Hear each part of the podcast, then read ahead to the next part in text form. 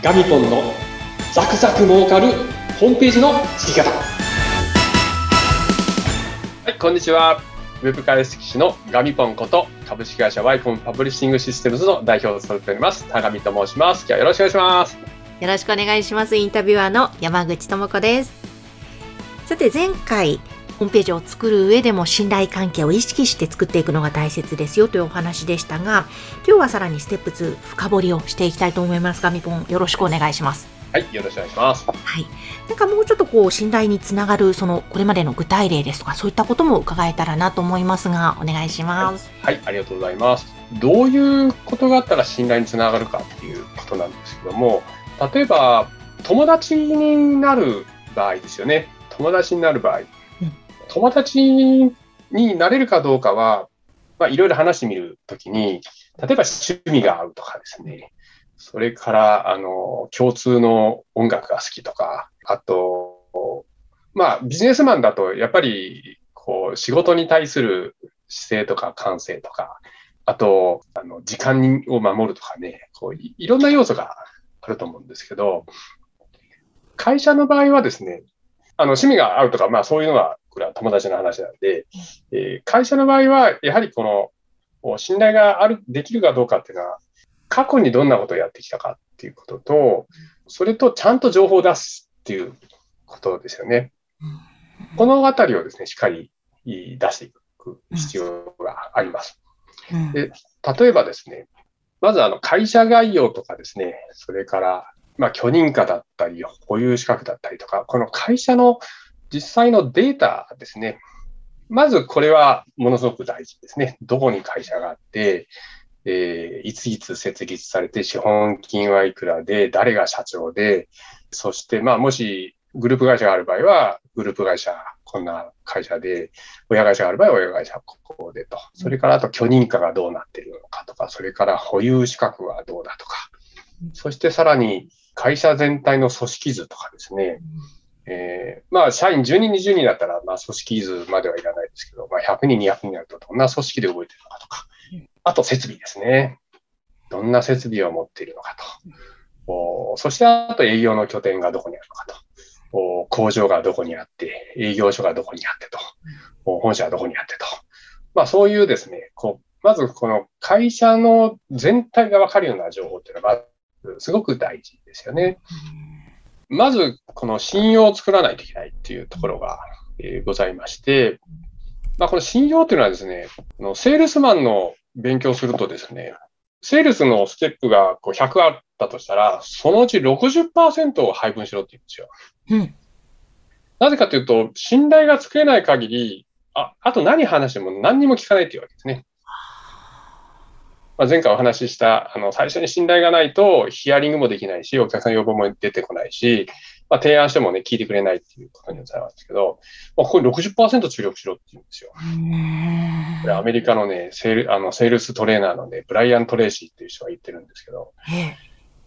60%ということはですね、結構な手間でしょはい、そうですね。割合していますね。はい。はい、これが、ブライアン・トレーシーの時代の前は、そこは10%でいいって言われてたんですよ。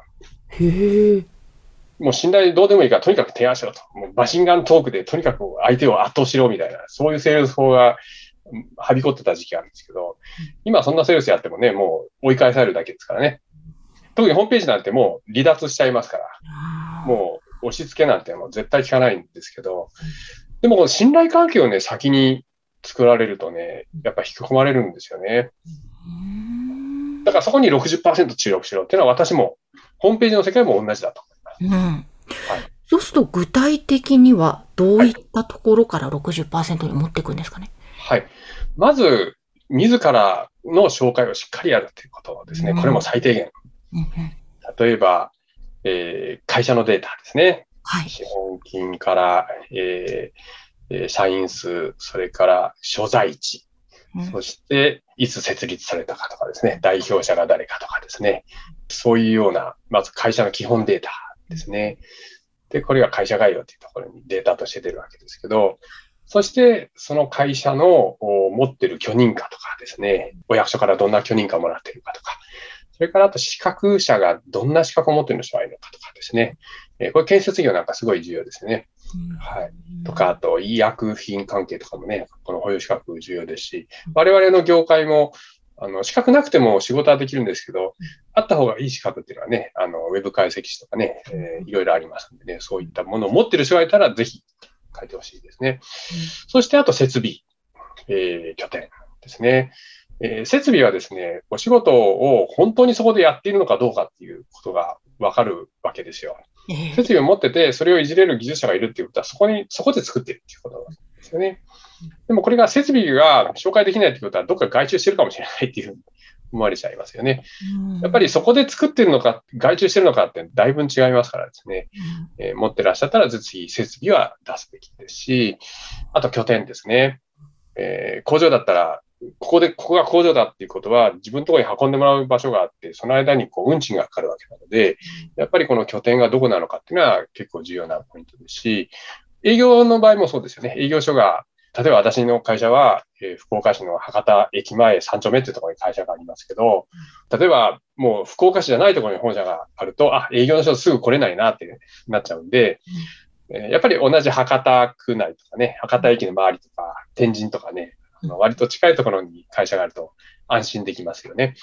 まあ、そういうう営業拠点うん。それからあと組織図ですね。まあ、社員が10人、20人だったら、そんなに重要じゃないかもしれませんけども、100人、200人になると、まあ、いろいろ営業部門があったら、製造部門もあってうん、それから検査部門があってってね、こう、分かれていきますからですね。えーそれもしっかりいい組織として載せておくと、あ、ここはちゃんと体制をしっかり整えているなっていうことが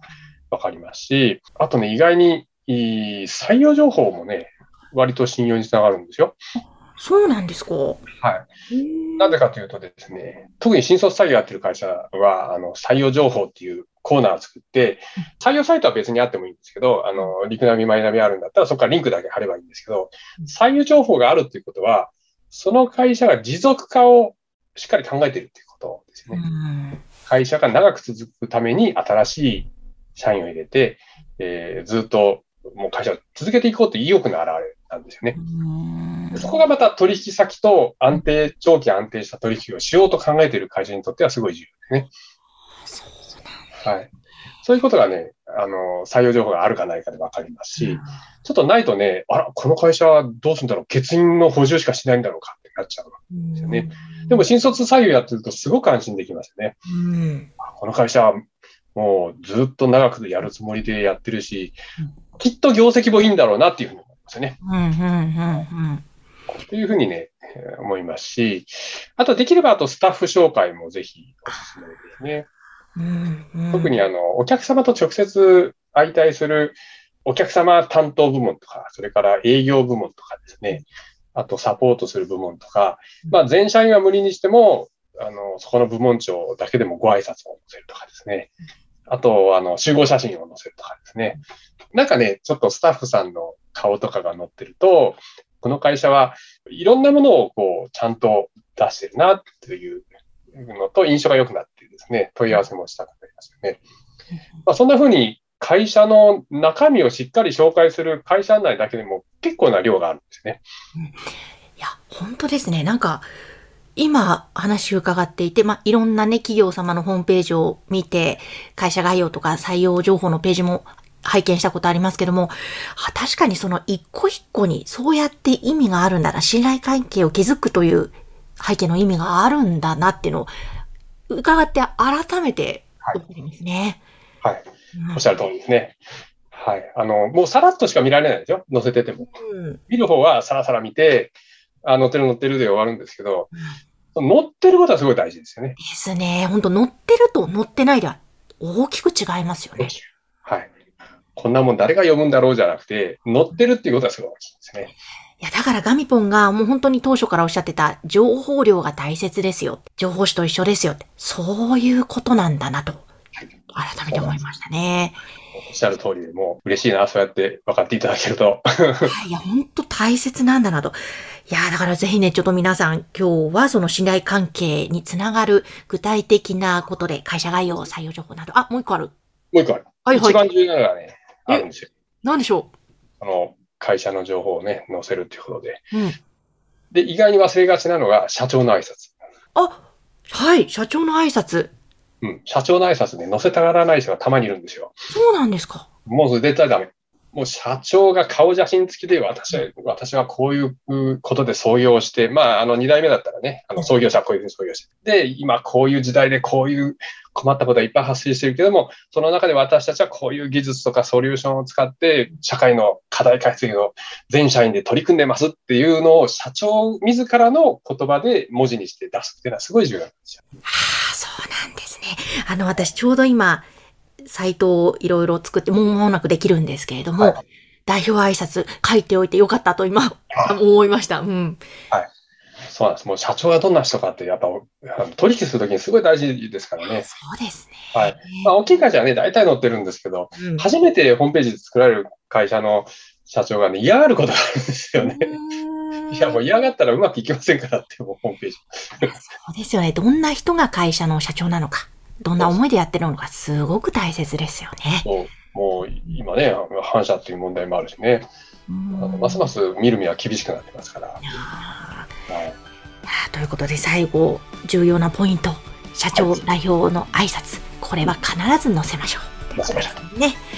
はい。ということで今日もガミポンありがとうございました。はいありがとうございました。ガミポンの会社のホームページ URL は番組の説明欄のところに掲載しています。ぜひこちらもご覧ください。ではまた来週もよろしくお願いします。はい、よろしくお願いします。